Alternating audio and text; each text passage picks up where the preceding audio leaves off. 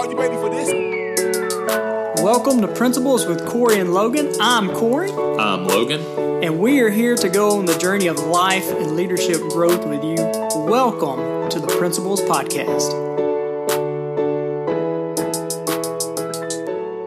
Welcome back to Principles with Cory and Logan, and uh, excited about what we're going to talk about today. And today, I hope to truly add value to you. This is just a solo episode where I want to share something that's been been on my mind. And the topic of what we're talking about today is having something to stand for.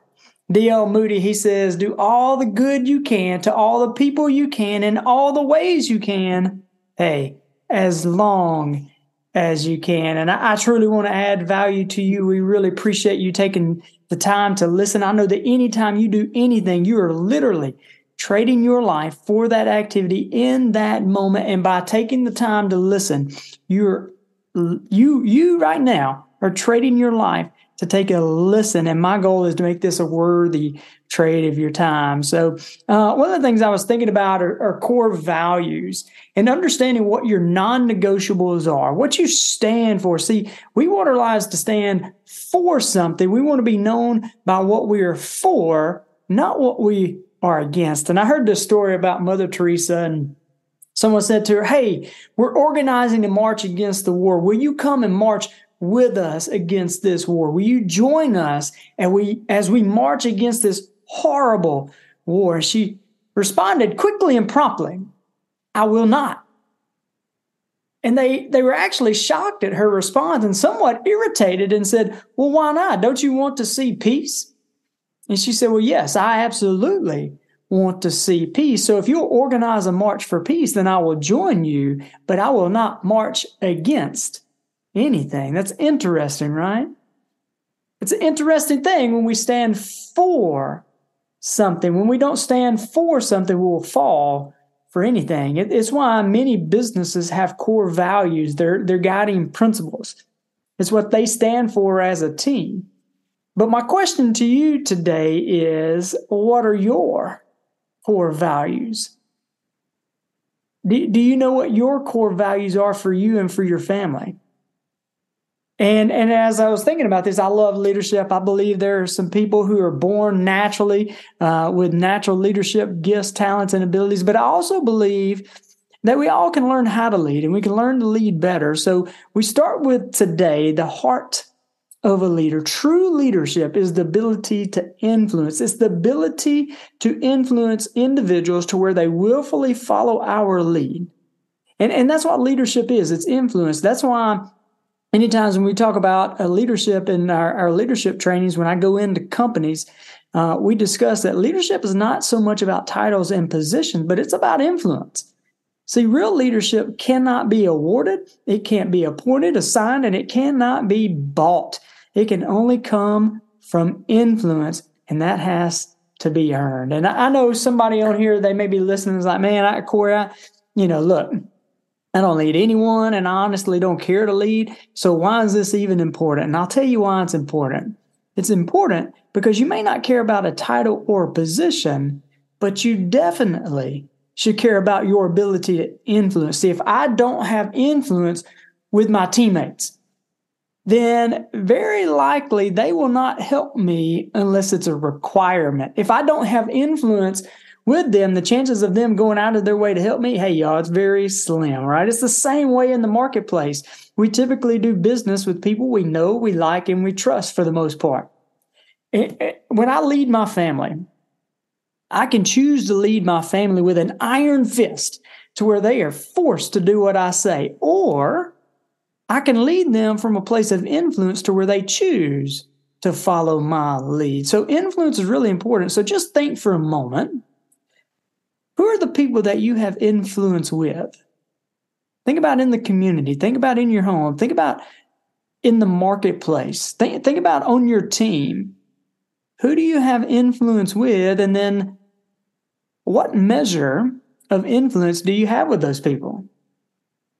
Most people, they actually do think of title and position when they think of leadership, but here, here's the deal. All the title and a position will do is to buy you some time, some time to gain influence or to undermine our influence in the lives of those we come in contact with. So when we think about that, what is the beginning point? What's the starting point of being able to influence others to where they consciously choose to make the decision to follow our lead, to where they really buy in to where we are trying to go?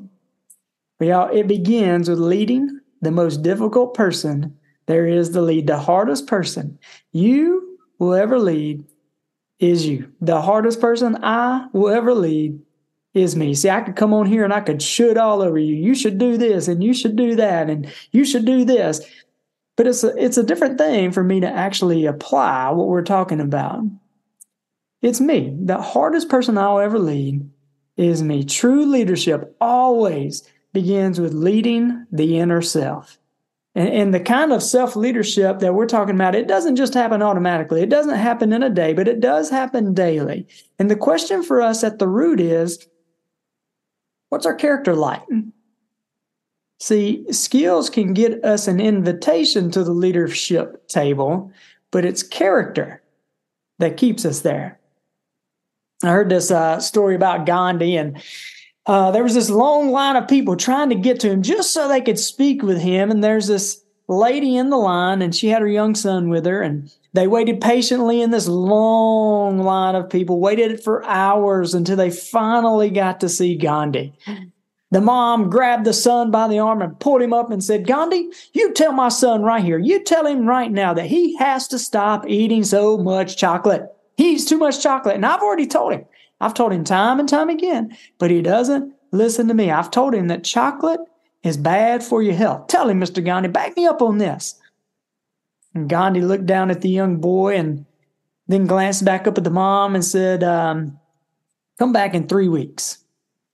Well, as you can imagine, the mom was super discouraged. She was disappointed, but she decided to do what he said. So three weeks later, they return, and you know, when they return, there's another long line of people. So they patiently wait their hours to meet him. When they finally get to see Gandhi, the mom does the same thing. She grabs the little boy by the arms and pulls him up and says, Gandhi, please tell my son, tell this son of mine that he's got to stop eating chocolate. It's bad for his health and he's eating too much of it. Tell him to stop. Well, Gandhi looked at the mom and then uh, he got up from his seat he knelt down onto one knee to look the boy right in the eyes and said, Stop eating chocolate, young man. It's not good for your health. Gandhi stood up and returned to his seat, and the boy's mom was stunned. She's like, Now, why in the world did you have us wait in this line twice? We come back three weeks later when three weeks ago you could have said that three weeks ago.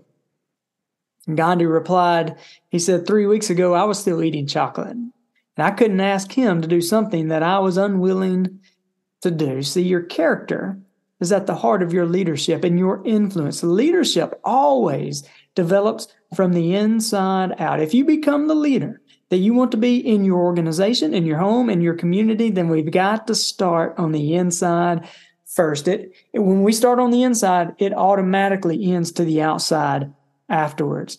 Becoming a leader worth following starts on the inside, and it's a daily choice. I've got to choose daily. You got to choose daily to be intentional about your own growth and development. But it's also about making the choice up front of what your core values are, what your non negotiables are, what your non starters are. You see, it's making the choice now and beforehand what you are and what you are not willing to do. There's a famous John Wooden quote. He says that when opportunity comes, it is too late to prepare. Well, I believe it's the same thing when our, with our character. When crisis or circumstances of life comes, it is too late to decide what our non-negotiables are.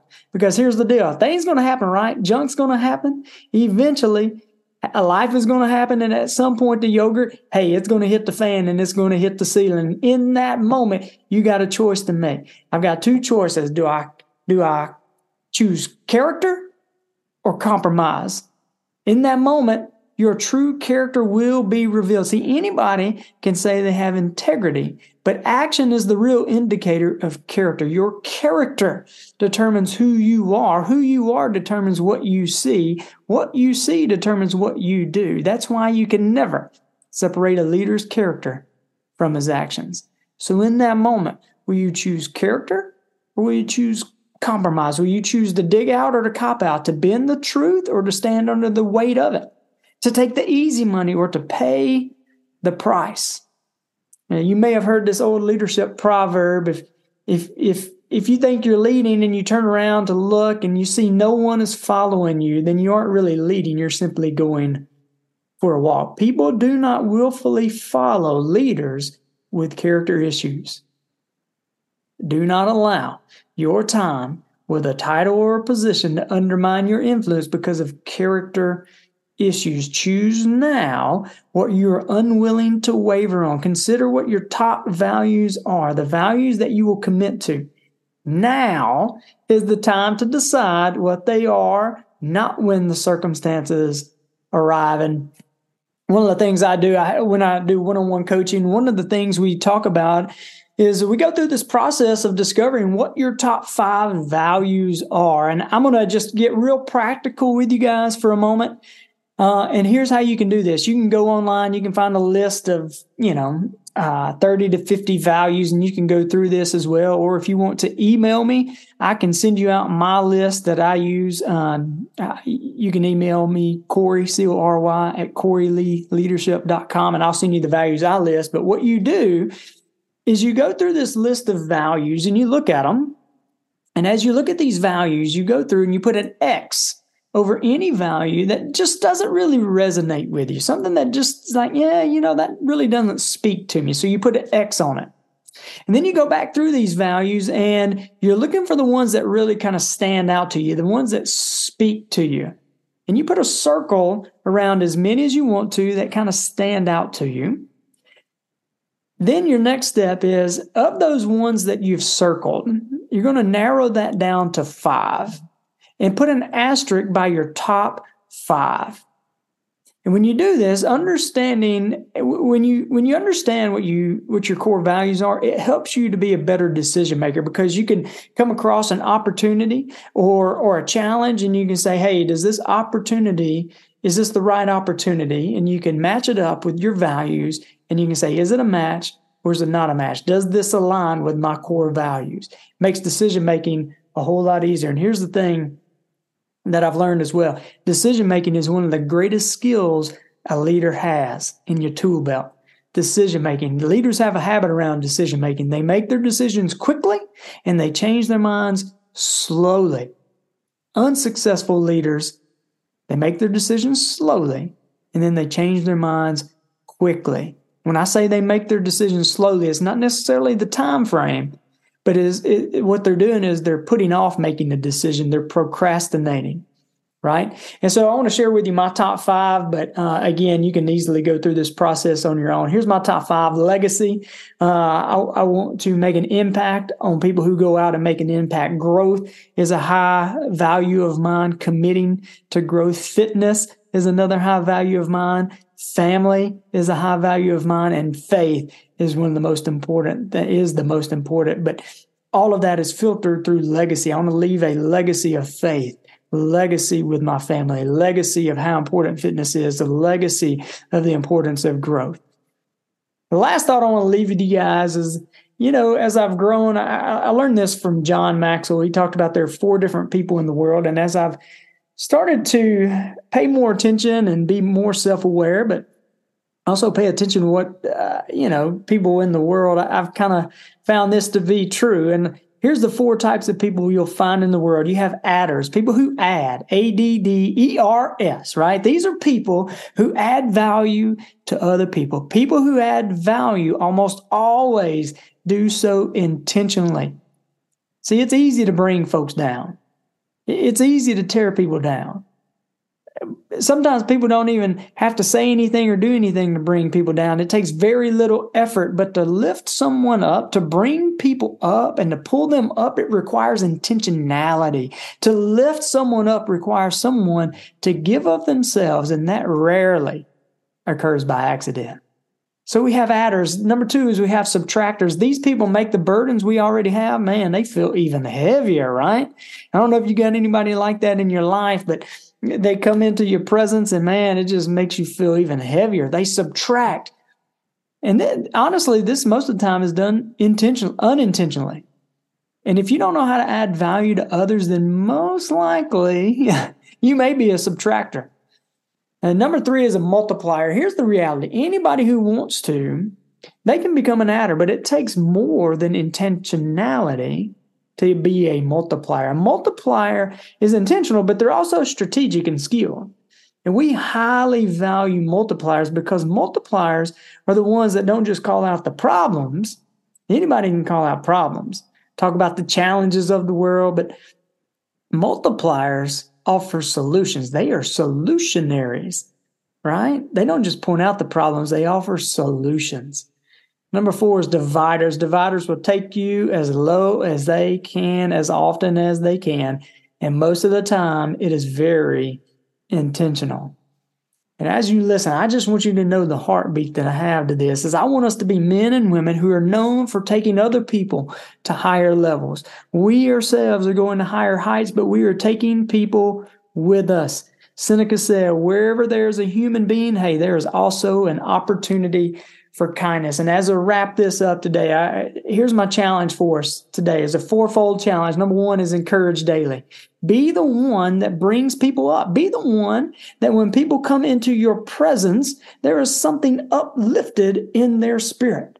You are contagious. What are they catching from you? Hopefully, it's something that is uplifting and encouraging. Number two, know the difference between helping and hurting. Know the difference between a smile and a frown, a word of encouragement versus criticism. Know when to stretch someone with potential. I love what John Maxwell says. He says, You hold the power to make another person's life better or worse by the things you do today. Wow, that is so powerful. Number three, and this is good stuff initiate the positive in a negative environment.